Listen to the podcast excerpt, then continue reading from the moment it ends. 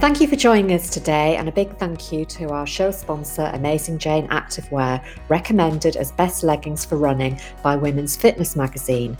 Karen and I have been trialling their designs for a few months, and we can happily recommend them. All designs are cut to skim, not cling, giving you confidence to look and feel great and focus on performance. So, if you'd like to try Amazing Jane Activewear, please use our listeners' special discount code RHH10 for 10% off all purchases at AmazingJane.com. Amazing Jane ship around the world, so please check their website for details. Today we're talking about creatine. It's a supplement that's very popular with athletes and people who exercise regularly. In fact, it's thought to be one of the most popular ergogenic aids used by athletes. But is it necessary and do you need to take it? Well, we hope to answer these questions today. We're going to outline what creatine is and how it works. We'll look at the benefits and drawbacks of taking creatine supplements and whether you can get enough creatine from your food. And we'll also focus on the key considerations when choosing a creatine supplement.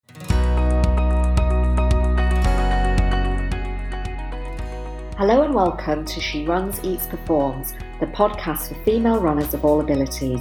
Please join Karen Campbell and Aileen Smith, nutritionists, friends, and runners, who are here to help you translate sports nutritional science into easy to apply tips and plans, helping you enjoy peak running performance. And especially adding in the female factors every woman needs to know to be a healthy runner. The suggestions we make during this episode are for guidance and advice only and are not a substitute for medical advice or treatment. If you have any concerns regarding your health, please contact your healthcare professional for advice as soon as possible. If you'd like help from Karen and Aileen to design a personalised sports nutrition plan for your running, please contact them at Runners Health Club.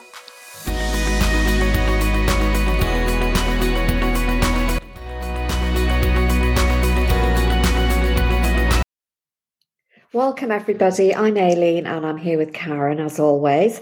And we're going to share something personal with you to begin with um, about our nutritional running before we get on to discuss our main topic of today, which is focusing on creatine. And that's a supplement that's very popular with athletes and people who exercise regularly. But before we, we dive into that, Karen, my question to do to you today is Have you got any holidays planned for the summer?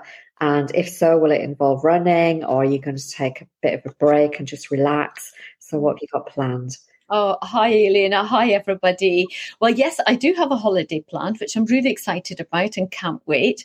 Um, we're going to spend a little time in Spain and then we're going to move on to France. And I will be doing some running because I've entered the Haute Four mountain event, which takes place on the 6th of August. Now, I have spoken about this event before and it is one of my favorite races in the calendar. Um, so i'm really excited about it because it hasn't been around for a couple of years because of covid and lockdown and everything. So i'm really excited about doing doing it. But once it is over I am then going to take a little bit of time away from running, still be active maybe, um, but take a, a, a, bit of time away from running and just chill a little. So mm-hmm. that is my plan, Aileen. How about you? What are your holiday plans this summer? And will you be running or relaxing? Well, before I tell you, Karen, I just wondered if you'd um, tell us a little bit about the race. What what is it, and uh, what kind of running is it? I guess it's a mountain race. it, it is, Aileen. It's um, the Haute Four, and there are different um, um, lengths of run that you can do. There's a, a 15k, a 24k, a 44k, and a 50k, and I do the 24k. Now that 24k still takes me about four and a half hours to complete um, because like you say it is in the mountains and you you actually climb to 2700 meters. Wow. and, um, and and some of it also is so steep that you have to walk. You just can't run. And also it's almost like a bit you're on ledges sometimes um, and they've just recently added ropes so that you do actually have something to hold on to because it would be quite easy to slip off. So um, it's a challenging run, but it's such an exciting run and an exhilarating run. And, you know, just coming down into the finish is just the most wonderful feeling. So, um, so, so yeah, and it's in August, so the weather's usually really nice. Sounds so, amazing, really amazing Yeah, it is. I would love to be able to do the 50k, but that's just not on my radar at the moment. Maybe one day. Maybe one day. Anyway, yeah. Over to you, Aileen. How about your summer? Um, well, I'm off to Italy soon um, on a walking holiday, and it's in the mountains, so it's going to be from place to place. We won't be running; we will be walking, um, and it's um, it's actually um, part. It's the stage one of the Via Francigena uh, walk, which is an old pilgrim walk, and there's lots of different stages. If you were going to do the whole thing, it would take 50 days but we're just doing one stage of it. So we're doing it for I think it's about seven seven days, um, and it's from you start actually in Switzerland at Bourg Saint Pierre. And um, then you move through Italy at very high mountain passes. It looks beautiful. And then uh, at the end of the, the walk, we're having a two day city break in Turin. So uh, that's my favourite kind of holiday, to be honest. I love doing a sort of a mountain walk holiday followed by a little bit of culture at the end. Um, so mm. it's uh, it's a really nice thing to do. So I think there's going to be lots of steep climbing up and down, and it'll be great for fitness. Uh, but I do remember last year, you know, when I did the coast to coast walk, it took a couple of weeks at home for my legs to adapt to running again. Um, I guess the muscles are used in different ways in the legs um, for running and walking, and uh, the DOMS that I had afterwards uh, was was really challenging, and uh, you know I just thought I was never going to recover. And it wasn't that the walking; it was like the switching from walking to running, and the DOMS after that that was the problem. Um, so anyway, I'm prepared this year. I know to expect it, and uh, it'll all be good, hopefully. Yeah. And do you find, although you're walking, do you find that um, doing the mountain walking over that period of time is really good training for the GNR, the Great North Run in September? Well, it's um, yeah. I mean, because you you you know you're energetic, you, you are building resilience, you're doing a lot of miles every day. Uh, so generally, fitness is good, um, which is great. Um, so yeah, I think it's uh, it's just a little bit different, isn't it? It's um, I've got just got to factor that in. I mean, fortunately, you know, there's still probably about a month after the end of the holiday to um, you know do another couple of weeks training and then a bit of tapering down at the end. So it should be all, all be good. Excellent.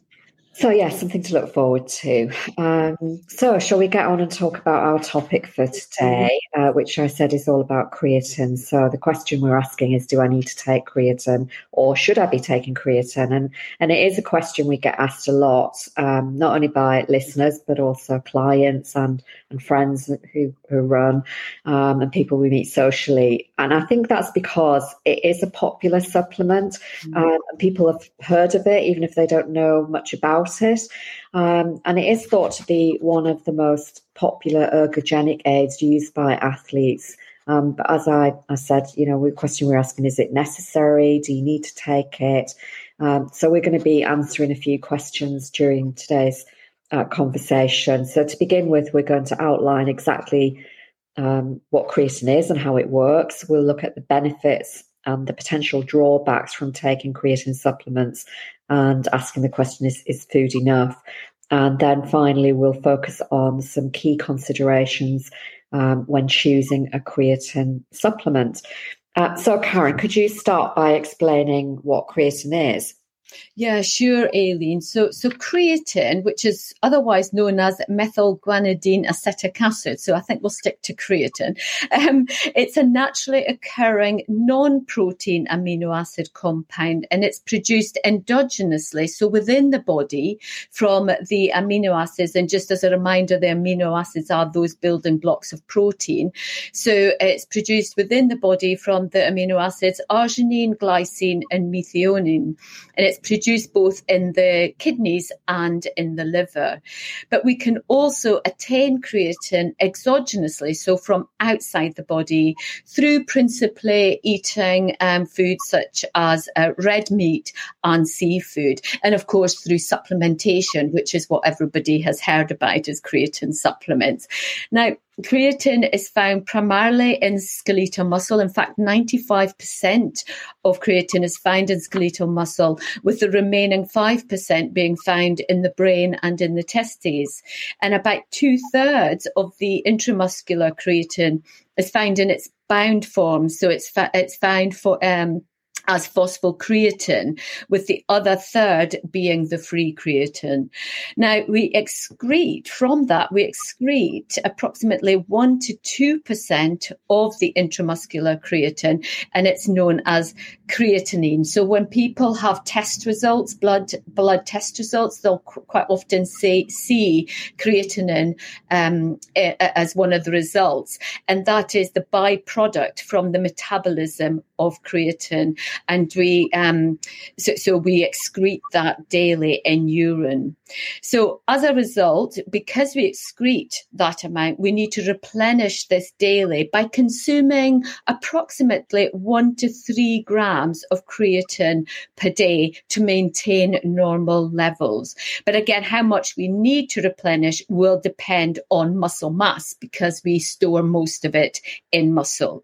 Now we obtain about half of our daily requirement of creatine from the diet. The other half is synthesized in the body from those amino acids that um, that I mentioned earlier. So that's that's what it is and, and how it's created and how we, we obtain it in a nutshell, Aileen. Well, that's that's really interesting, Karen. Uh, so now we know what it is. Uh, what can you tell us about its role on the body? Well, the key role of, of creatine in the body is to maintain an energy availability. Now, I mentioned earlier that two thirds of um, intramuscular creatine is found in its bound form, so in that phosphocreatine um, form, so it's bound to a phosphoryl group. Um, now, this is, is, is done through the action of a key enzyme called creatine kinase, which is another marker actually that you see in test results. Now, this is um, th- this sort of um, combination is commonly known as the creatine kinase phosphocreatine system. So it's it's a system in itself that supports energy. Now the breakdown, so the hydrolysis of this phosphocreatine into free creatine and a, a phosphoryl group creates free energy, which can then be used to synthesize ATP. So that's adenosine triphosphate, which is our principal um, energy currency. And we have spoken about ATP um, in, in other episodes when speaking about the, the energy cycle. Now, it is um, also thought that um, that creatine kinase phosphocreatine system plays an important role in the movement. So that shuttling of intramuscular, uh, intracellular energy, sorry, from the mitochondria. And as we know, the mitochondria are our energy, our cell energy powerhouses into um, the liquid that's found inside the cell, so which is known as cytosol, and that is where the energy is utilized. So it's another um, sort of um, a way that it that that um, creatine works. Now, additionally, the phosphocreatine diffuses into the mitochondria and couples up with ATP, then diffuses back into that cytosol to help buffer the energy needs. And this coupling is also known to reduce the formation of um, what's known as uh, reactive oxygen species, or ROS, as some people might have seen it um, written, which can cause inflammation and cell damage. So creatine is is therefore known to also act as a direct um, or possibly an indirect antioxidant. So got lots of, of, of, roles in the body. But because this um, system, so the creatine kinase phosphocreatine system connects sites of ATP, so that energy production with subcellular sites of energy utilization, in order to um, to fuel energy metabolism. This system is thought to be an important regulator of metabolism, which might be the reason why it's thought to be an uh, an effective ergogenic aid because it regulates um, m- metabolism in the body. So, Aileen, that's quite a quite a, an education. It certainly is. I feel like I've been to a biology lesson there. It's really interesting and to know, you know, just how powerful creatine is.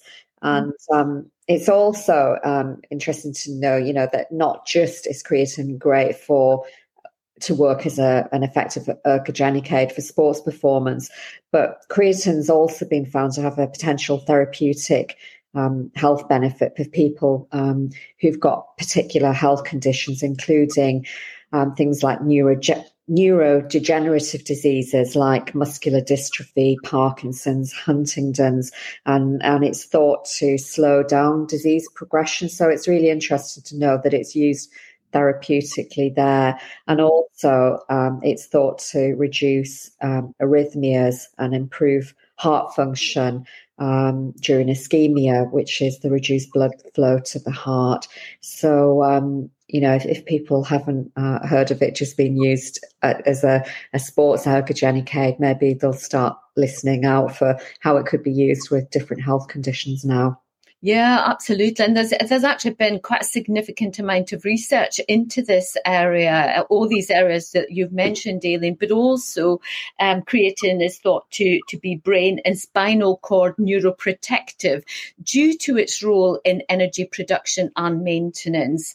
And also the supplementation of creatine is supportive in individuals suffering from inborn errors, which leads to a creatine deficiency syndrome. So ju- they just don't have the enzymes or the proteins or whatever to, to, to, to help support that production of creatine.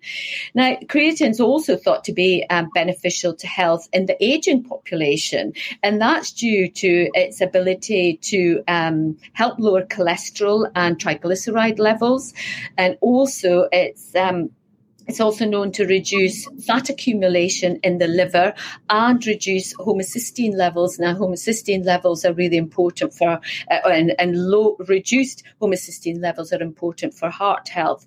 But also, like I mentioned earlier, it does serve as an antioxidant and it can also enhance glycemic control, so really help to balance blood sugar levels and increase strength and or muscle mass. And as we know, we lose muscle strength and muscle mass as we age. So lots of benefits to creatine, actually.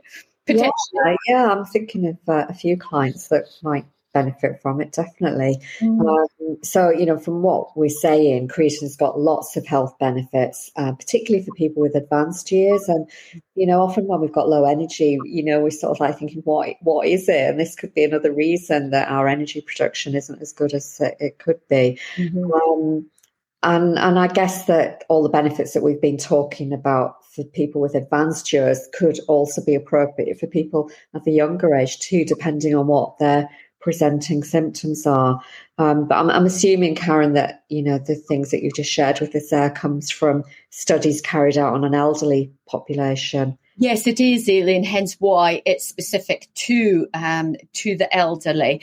But I, I, agree with you. You know, some of these symptoms, I'm thinking about the glycemic control and muscle mass and muscle strength. Um, it, it, it, could support um, younger people as well, and hence why it's very popular for for gym goers because it does support that muscle strength and muscle mass, and that's how they use it. So definitely. Mm-hmm. Okay, so we've determined that creatine can be made from certain uh, amino, amino acids, um, and we can also get it um, from meat and seafood. And so, when I said amino acids, I mean um, by the body, so the body can make the um, the creatine. Um, and it's important for energy maintenance, and it's been found to support general health and um, people living with certain conditions. But now let's let move on to the sporting world and discover um, if there are any potential benefits for a runner in particular and, and other, other athletes. Um, and, and also, um, we need to consider any drawbacks to taking creatine supplements. And, and what about food? So I've got a lot of questions there, Karen. Sorry. So should we start with the benefits? What would they be? Yes, absolutely. So the key benefits to athletes uh, from taking the supplemental creatine does appear to be that enhanced performance. That's ultimately what they're looking for.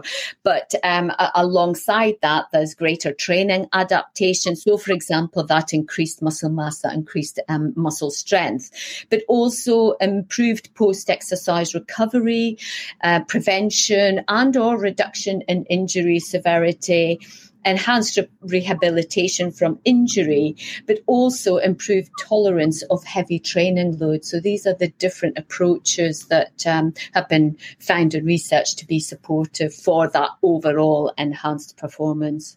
So a really wide range of potential training benefits. Mm. Uh, which could result from the intake of creatine. So let's have a look at those in a little bit more detail. Um, so it's been said that most of the research um, is focused on power and strength athletes rather than endurance sports. Um, and the research notes that following creatine loading, um, that high intensity or repetitive exercise generally increases by between 10 and 20%, which is quite significant, isn't it, Karen? Yeah, it is. Absolutely. It's so true, Aileen. Although the um, the ISSN, so the International um, um, Society for Sports Nutrition, and their position stand on creatine supplementation, which was presented in 2017, they actually state that endurance athletes could maybe benefit from creatine supplementation too. And that's primarily linked to the fact that it is thought to enhance the glycogen storage. But like you say, most of the most of the research is done on strength athletes. So, um, but let's look at the benefits of creatine and enhanced recovery from training because, you know, after all, we all want to recover efficiently so that we are prepared for that next bout of exercise. Now, this appears again to be associated with creatine's ability to promote the greater glycogen storage, like I said. And there was a, a, a study, it's quite an old study done way back in 1996, and it showed that co-ingesting creatine with a large amount of, of glucose. Now, this study used five grams of creatine to uh, 95 grams of glucose. So it's quite, quite a high amount. And that enhanced both creatine and carbohydrate storage, so as glycogen in the muscle. Now, this enhanced glycogen storage appeared to be greater than when consuming carbohydrate only, because as we know, carbohydrate um, after after training is really important for replenishing glycogen stores. So, this study is suggesting that if you take creatine alongside it, that storage will be enhanced. Um, so, you know, and we know that that that glycogen um, replenishment following endurance running is crucial to efficient recovery and also um, in preventing the development of um, overtraining syndrome. So it could potentially be really beneficial to to us as runners. I think. Yeah, it does sound as though it would be beneficial, um, and also um, I've read that creatine may reduce muscle damage or enhance recovery from intense exercise. So that might be, you know, in, in our instance, it could be supporters when carrying out um, interval or hill drill training. And the mechanism of action is that the creatine supplementation inhibits the increase of um, some um, inflammatory markers, so in particular TNF alpha and C reactive protein, um, so that might be another way that we could benefit as runners. So um, let's have a quick look um, at the benefits of creatine in injury prevention before we move on to consider the drawbacks of supplementation. Um, so there have been uh, several studies on this in, in recent years, and the outcome from them um, is that creatine either has no effect or reduces the incidence of musculoskeletal injury during training and, and competition. Um, the studies uh, noted that creatine may also reduce the risk of dehydration and uh, muscle cramps during training and competition. So I thought that was quite interesting. Mm-hmm. And um, what the studies don't tell us is they don't tell us the me- mecha- uh, the mechanism of action. Sorry, I got my tongue twisted there. Um, but you know, it's potential that it could be linked to this en- enhanced energy availability. Yeah, absolutely, Aileen. Um, that and maybe the inhibition of the pro inflammatory markers that you mentioned earlier. So it could be twofold how, how it is supportive regarding um, reducing that incidence of musculoskeletal um, injury. Okay, so let's um, take a look at the potential drawbacks from the creatine supplements because there are there are there are potential, I suppose, drawbacks to taking any supplements um, over a period of time. But uh, one that is really generally recognized is water retention.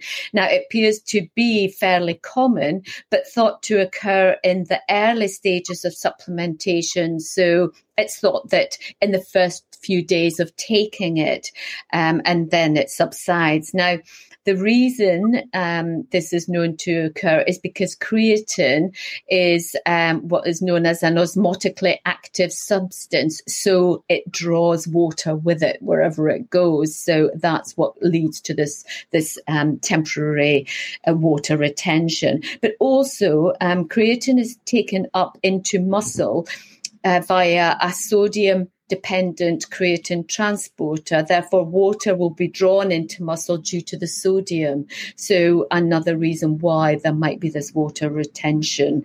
Um, and although it has to be said that um, that the intracellular sodium concentrations um, are, are, are, supposed to be not dramatically affected by the creatine supplementation, but there potentially could be an effect. And some studies which suggest that the degree of water retention experienced may be dependent on the amount of creatine taken per serving, whilst others, um, other studies suggest that there really is no difference in effect whether short-term high-level creatine are taken or long-term low doses of creatine are preferred. But really whether the, do- the dose is high or low, the symptoms of retention, water retention may be there, but they do appear to be temporary. So whatever they will, they will disappear in time. So, and that appears to be the, the principal, the principal side effect of them. Oh well, that's again that's good information to know, isn't it? So if you do start taking creatine supplements and you notice some water retention, you'll know that within a few days, yeah, it will regulate. Um, so that's good to know. Yeah. Um, so another concern around um, supplementation is that it could cause kidney damage and renal function. Um, and there was a review paper from 2021 that states this idea is uh, what they call per- pervasive disinformation. And um, what it states is that um, over 20 years of research, um, there's been no link demonstrated that between creatine supplementation and kidney dysfunction. Um, and it's thought that this concern may have developed from a poor understanding of creatine and creatinine uh, metabolism in the past. And there was a case study published uh, back in 1998. Um, and the, the, case study was where a, a, male was taken creatine and he suffered um, deteriorating kidney health. But apparently, this individual had pre existing renal issues and was on immunosuppressant medication. Um, so, you know, that, that often happens, doesn't it? You know, there's, there's one instance and people hook into the negativity of that particular one case and then it colors future um, evidence, even though the evidence is saying that there isn't an issue. So again, I think that's an interesting yeah. Take on it, just to, to bear in mind if anybody's read um, about being concerned about kidney damage. Mm. Mm, absolutely. And it, and it was because of that case study that so much research into creatine and kidney function has happened since, and all showing that there's no adverse effects from the creatine supplement. supplement. So I think that's really reassuring. But what I think is also important to mention here and to think about here is that it might not actually be necessary to take creatine supplementation. So, really thinking about do you need it before you take it? But thinking about any potential um, side effects that there could be, be And right at the beginning, we mentioned that the body can make make the creatine from some key amino acids. Plus, it's present in certain foods. So the primary ones being the red meat and the seafood. So for some runners, I would say, as long as they're eating a balanced diet, including adequate protein for the amount of training that they're doing, then creatine creatine status might actually be adequate and appropriate for them. Um, now, on average, the body receives around one gram to two gram of creatine per day from the diet, which I mentioned earlier. The rest is produced endogenously from the amino acids that we that we mentioned, so that arginine, glycine, and methionine. So, um, so it, it, it's potentially between the endogenous and the um, exogenous creatine, uh, you, have got enough. You don't need the supplementation. Yeah. So, so Karen, I wondered if you could give us how much an idea of how much creatine is contained, say, in a serving of meat or seafood, so that people can get an idea. Yeah, that's a good idea. So the best food source of creatine um, actually appears to be herring. Now, herring isn't really a, a very uh, popular or common fish to be eaten, I don't think. Um, but in herring, per 100 grams of herring, which isn't a huge amount, you get 1.5 grams of creatine. So it's really quite high when you think from our diet, we just need between one gram and two grams. Chicken is thought to have about 1.8 grams per 100 grams serve serving, pork 0.6 grams per 100 grams, and then salmon goes down to 0.5 grams per 100 grams. So, interestingly, Aileen, um, they say primarily red meat and seafood, but it would suggest here that that, that sort of fish has, has got a higher amount than um, the, than any of the meats. Mm. So, um, so that's interesting. Now, apparently this one to two grams of creatine provided from the diet maintains muscle storage of creatine at a level of around 60 to 80%, which is a reasonable amount when you consider that the body can also produce creatine internally. And, um, and as we mentioned earlier, the total, total daily requirements are between one to three grams per day. But clearly we have to bear in mind that this will depend on muscle mass and the amount of, of training. So the training load of the individual. So, um, so uh, like I say, it, it, supplementation might not be necessary when you think how much you can get from your food. Um, if you're a if you're a meat eater, and um, and then the body can produce it as well.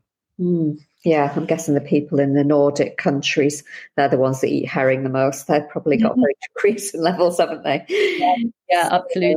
It's not something that I fancy, I've got to say, even though I like fish, herring wouldn't be top of my mm. list. Um, yeah, so this so this would suggest that unless your training load is is really high, or unless you're a vegetarian or vegan runner, um, then an, an everyday healthy diet with sufficient protein might might be suffice. Yeah, absolutely, Aileen. Or possibly maybe if you're an older runner, because like we were saying, the re- research has shown that um, supplementing with creatine um, in in older runners might improve functionality in individuals, say with knee osteoarthritis, and as we get older, that's more of a risk. Um, it can also help increase muscle strength and muscle mass, as we mentioned earlier, but improve functionality in inv- individuals with um, fibromyalgia. And um, and also, it's thought to have a positive influence in cognitive function and um, helps minimize bone loss. So again, as for older runners, it might be worth considering, um, depending on the diet again on the on the training load. Mm. Mm. Okay, so very interesting. I can think of a few reasons I might want to try. okay, so um, before we move on to discuss uh, what we might need to consider when choosing a supplement, Karen, I just wondered if there was any female factors that we should consider regarding creatine. Yeah, actually, there are a few that I would mention here. Um, some some information I've picked up in, includes that both men and women um, have shown to to have benefits from creatine supplementation, but it is thought that women might not see as much um, gain in muscle strength or muscle um, mass during training from the supplementation. So men ha- appear to have more benefits from it. It is thought that um, females might have higher intramuscular um, creatine concentrations, though, due to the fact that they have lower muscle mass overall besides men. So that's interesting. Also, endogenous um, creatine synthesis and transport is hormonally driven. Therefore, potentially its bioavailability differs at different female life stages. Now, this is because creatine kinase, so that's the enzyme um, required for that creatine synthesis, is influenced by estrogen and progesterone. So the, the, the creatine kinase levels are increased during menstruation, but tend to decrease du- uh, during the actual menstrual cycle, but also during pregnancy and menopause. Um, so, so, so yeah, it's interesting that it is it's quite driven by um, by the the menstru- by menstruation and the menstrual cycle, and as a result, creatine supplementation may be um, particularly important for women during during menses, um, during pregnancy, but also postpartum, so that after after birth and also during the peri and postmenopause phase of life. So um, so that's worth bearing in. And again, that feeds into the being an older runner as well. And then creatine supplementation is thought to have positive effects on muscle quality and bone health in postmenopause uh, females when combined with resistance exercise. So um, you're not going to get the same benefits from just taking the supplementation. It's important to combine that with resistance exercise, and that will support muscle and bone. So really, it does appear that supplementation could potentially be really supportive to to females, especially as as um, we move um, into and through that midlife phase. But anyway, Aileen, I think this might be a good time to to take a pause um, for a short advert break, and um, I'll hand back to you. Okay, thanks, Karen. So this is the the moment in the episode where we uh, just take a moment to to have a little chat with you about what's going on uh, in our business, and, and, we really hope that you're really enjoying the episode and picking up lots of information which will help you achieve your nutrition and running goals. Um, so today we're focusing on the podcast. Often we talk about things outside of the podcast, um, but we wondered if you could help us reach more runners by leaving a review for us, um, ideally on, on iTunes, although there are other places that you could leave a review. And um, we are listed on lots of different podcast platforms, but iTunes does seem to be the place that potential listeners check out reviews before they listen to an episode and, and start to becoming regular listeners. So if you have got a couple of minutes free, we'd be really grateful if you could uh, take a, a, moment to uh, leave a, a review uh, with just a few words describing what you enjoy about listening to our episodes. Um, so, to, as a thank you, uh, we, we always like to say thank you to people for taking time out to, to help us. Um, we have a, a monthly uh, podcast review competition, and uh, basically it's a free prize draw. So, anybody who leaves a review goes into a free prize draw with us every month. And um, we've got two prizes that you can choose from. So, if your name is pulled out of the hat, um, you can choose either to have a 30 minute Zoom consultation, which is a food diary review uh, with us, or you can have a guest pass to our Easy Nutrition for Healthy Runners video program.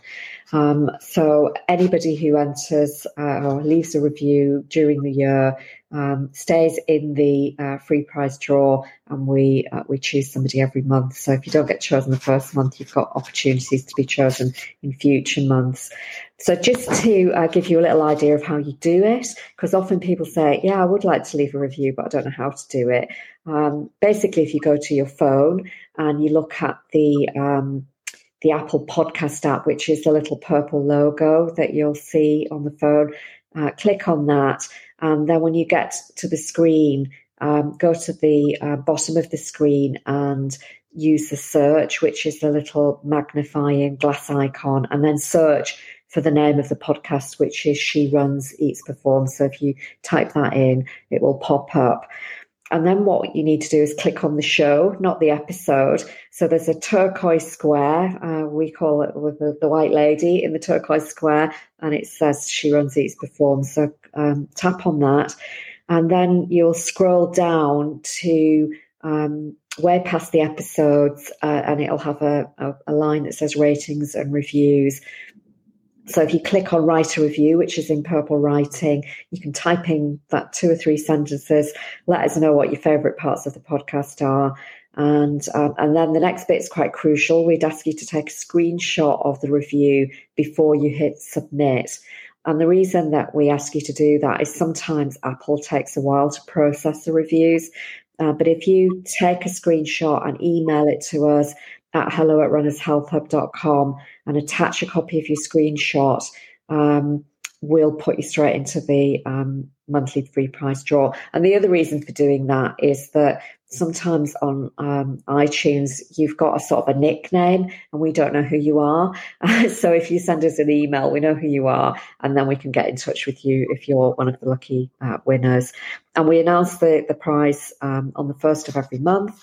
Um, so your name will be added into the draw every month. So you get 12 chances per year to win. Um, so just want to say, uh, you know, a big thank you from both Karen and I. We we really appreciate all the feedback that we get on the podcast, and we appreciate you listening every week too. So I'll pass you back to Karen now. Thanks, Aileen. I second all of that. Yes, we really appreciate um, all our listeners, all our followers. Okay, so now let's move on to discuss creatine supplementation and what to think about before embarking on any sort of creatine protocol.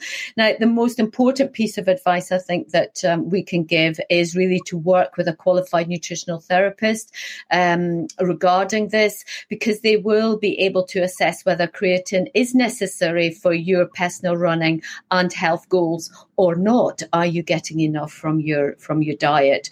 Remember that you can book a free call to have a chat with Aileen and I to discuss um, a personal approach um, to your nutrition and supplements for your particular training. So. Um, so bear that in mind, and that would be the most important piece of advice.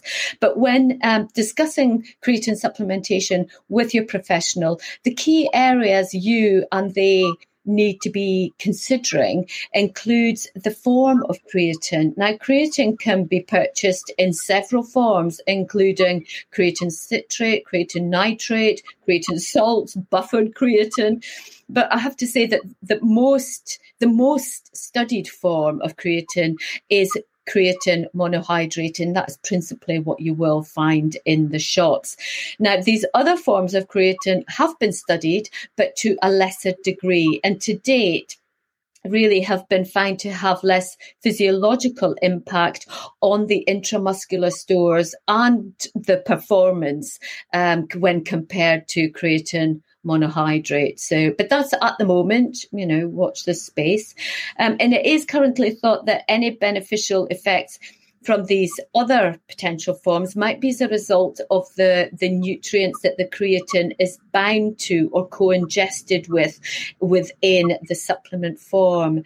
And this uh, analysis might be because um, the alternative forms contain less creatine per gram than um, creatine monohydrate. Um, plus, 99% of ingested creatine monohydrate is absorbed into the blood, then taken up by muscle or excreted in urine if there's if there's too much of it. And that's another point to make here. Clearly, if you're taking a supplement and the body doesn't actually need it, it's going to excrete it. So, you know, it is it, it, it is a waste of money. So, um, so it, it's another reason to really consider working with somebody to find out if if creatine supplementation is necessary for you. Okay, so it does sound as though creatine monohydrate is the form of choice currently. Um, and as you say, that might be due to the fact that it's the most researched, and maybe in time other forms will be found to be equally beneficial. But staying on the theme of, of form, uh, creatine monohydrate can be purchased in different uh, formats. So you can get it in powder, granules, tablets, and also capsules. So um, you know, I think it's up to the individual to choose what is their personal preference, but always be mindful when you're purchasing a supplement to check the label and see what else is in there. You know, are there added binders, chalks, bulking agents, sweeteners? You know, whenever I see those kind of things, I just like, no, that's not for me. I look for something that's more natural and pure. Um, and um, the brands that that we have looked at that that we would recommend would be um, Motion Nutrition, uh, Bonusan, and Thorne Research. So they all have uh, good quality creatine supplements. And um, most products you'll find will contain between one gram and three grams of creatine per serving. Um, but the Thorne product actually contains five grams. Um, and there are some other supplements that uh, have as much as eight grams uh, per serving. Um, but I think that probably would only be needed in really exceptional circumstances. Um, you know, if it was evident that creatine levels were severely suboptimal for whatever reason, maybe to offset creatine synthesis deficiencies or to influence disease states or to increase brain concentration. So, you know, I think for most of us, um, sort of between one and five grams is going to be more than adequate. Yeah, definitely, Aileen. The only other thing I would add here regarding product choice is to consider where it's been manufactured. Now, in a 2021 review paper I was reading, they stated that um, creatine monohydrate produced in Germany is manufactured in a way that produces 99.9% pure creatine with no contaminants within it, whereas another um, creatine monohydrate product produced in China um, used different methods that resulted in heavy metals such as mercury and lead, plus other chemicals being present in the product. Now, it is thought that this might actually be due to um, the use of different chemical precursors in the Chinese production, poor controlled production processes and um, and also potentially inadequate filtration methods. So it is really important to know your product and purchase reputable products. Um, and, and I think this is another reason again to work with a a professional because they will be able to do the research um, for you and advise you accordingly. It takes a big step for you for, for, for you as an individual. It removes a big step in um, in, in, in making that um, purchase. So that would be my advice. Yeah, well, that's again really interesting information, Karen. Uh, mm. Probably people wouldn't know to uh, to consider. Yeah. Um, so, so far we've established um, which form of creatine monohydrate you might want to purchase. And we've given you some names of uh, reputable brands. Um, but what um, when we're thinking about dosage, um, I mentioned earlier that most brands contain between one gram and three grams per serving. But what is the best way of establishing how much per day an individual would require, Karen? Well, as I said earlier, Aileen, how much an individual needs will depend on their health and their training load, their goals, their diet, their age, but also genetics. Um, but uh, we won't delve into genetics um, here because you know that could be a, a, a, whole episode just dedicated to that area. But in the um, International Society of Sports Nutrition position stand that I mentioned earlier, looking at safety and efficacy of creatine supplementation, they outline what they perceive to be the most effective way of increasing that muscle creatine stores. Now, what they suggest is um, taking on board five grams of um, creatine monohydrate. Now, that's approximately 0.3 grams per kilograms of body weight, and having that four times daily for five to seven days. Now, once muscle creatine stores are fully saturated, um, you can then generally move on to a maintenance dose through taking between three to five grams per day. Again, will depend on the on the individuals. Yeah, well, that does seem a lot, Karen. I mean, that's a different way of approaching it. I mean, you usually from a nutritional therapy point of view, we start small and build up, don't we? so, yeah. Exactly. And I think that is another reason, again, why we would advocate um, actually working with someone, somebody qualified, because it would be quite easy just maybe to to, to, to, to, to take on too much. But there are various theories about how to take creatine. So creatine loading, which is what we've spoken about, followed um, by a, a, maintenance daily dose, um, as we've described, or the other um, approach is possibly a long-term low dose. So, for example, taking three grams per day for 28 days. Now, studies have found that 28 days of a lower dose of creatine supplementation can offer the same creatine accumulation in muscle as that sort of 20 grams per day that we were speaking about for five to seven days. So, you know, that again, it depends on side effects, it depends on the individual, and also um, how much is required. Yeah, so really, you know, what we're saying is we have to base it on individual needs, and that will depend on an individual situation and what their goal is. And I suppose also how much time they have to dedicate to achieve this creatine saturation. Uh, and also, it, it, could depend on the potential side effects an individual experience. So, you know, the water retention and weight gain that you were mentioning. Um, so, you know, for some people, a lower intake a lower dose intake for longer might be more comfortable.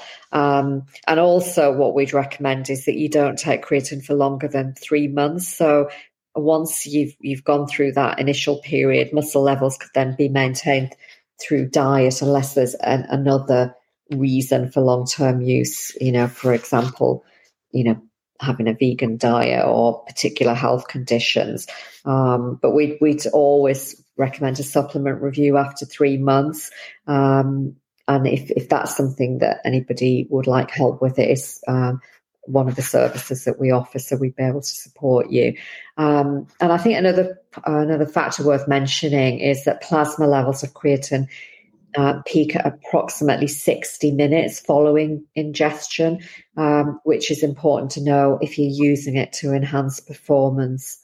Yeah, absolutely. And just to add to that, Aileen, its bioavailability is also enhanced through an appropriate stomach pH and when ingested alongside carbohydrate um, and or you could have one or the other or both um, carbohydrate and protein. Okay, that's interesting. So, can you tell us a little bit more about that, Karen?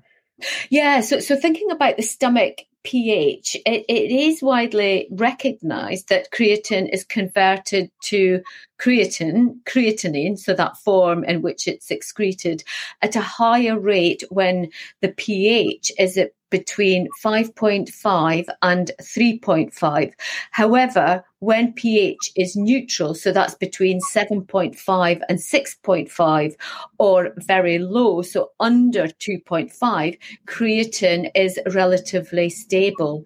So, really, it's important to maintain an appropriate stomach acid level to encourage the optimal absorption of creatine.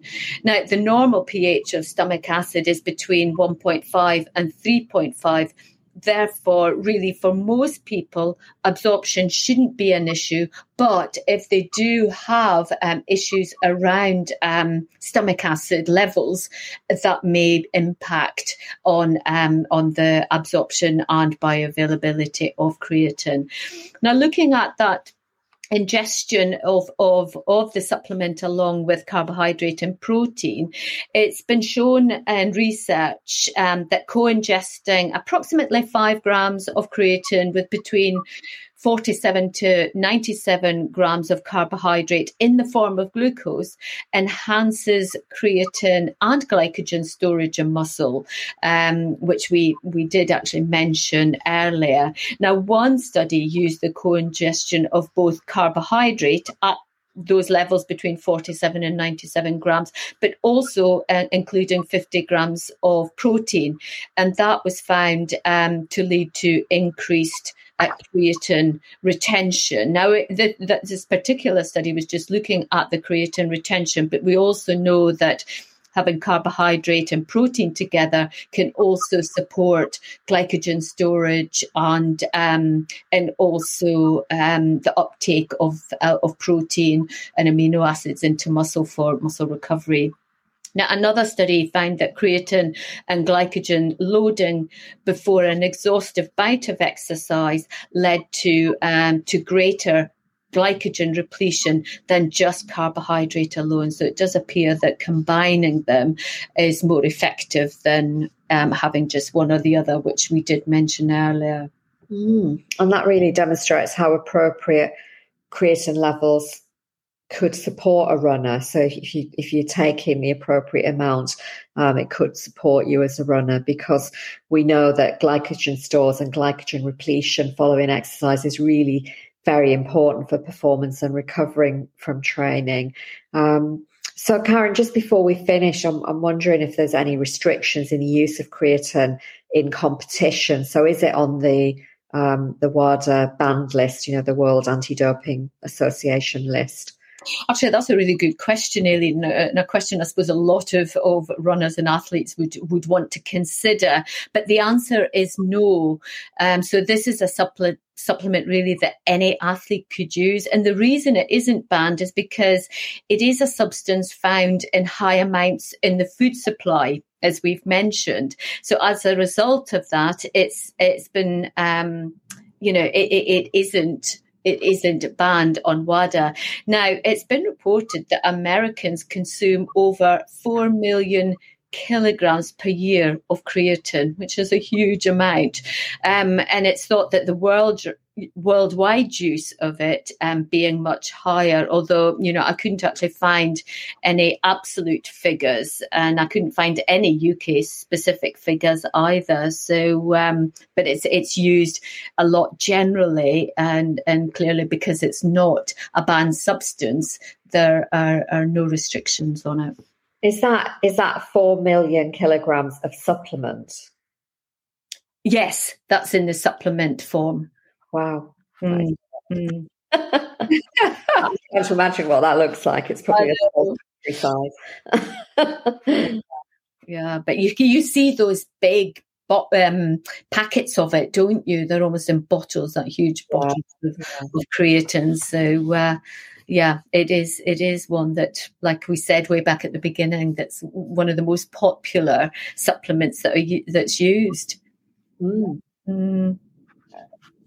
Okay, so shall we just before we round up, Karen, think about one action point that um, we could all go away and do following today's episode? Um, so I was thinking it might be a good idea to for us all as individuals just to take some time to think about any of the risk factors mentioned and the symptoms um, that you may be experiencing, and that might help determine whether you have a poor creatine status, um, whether it's an issue for you.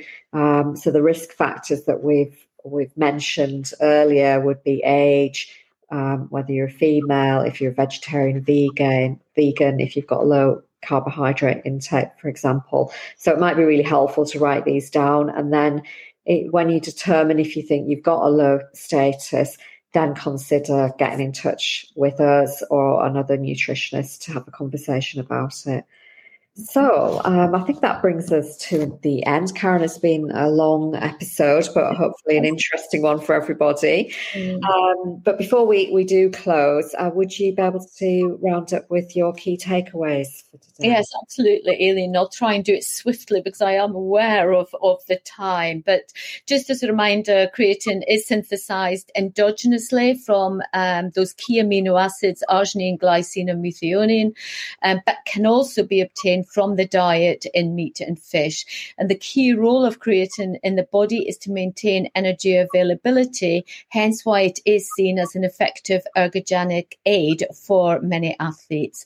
Now, many runners may be able to maintain creatine levels by their diet alone.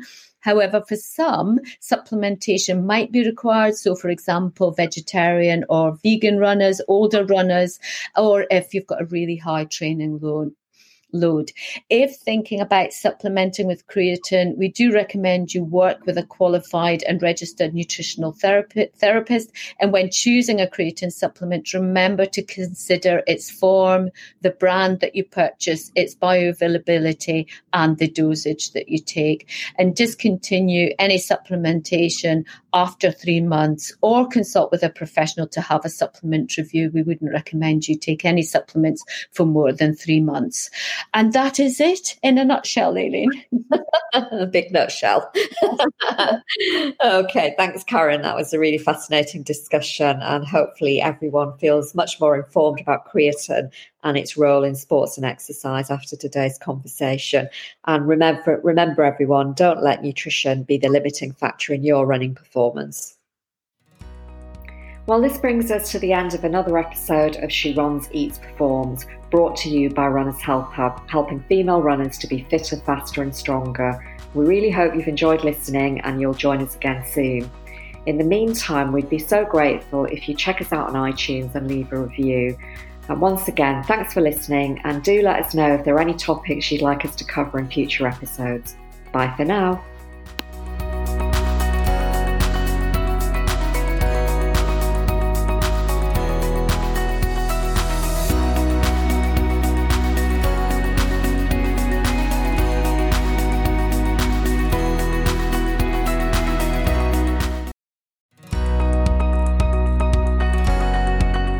We'd like to introduce you to our show sponsor, Amazing Jane Activewear for women's changing bodies, recommended as best leggings for running by Women's Fitness magazine.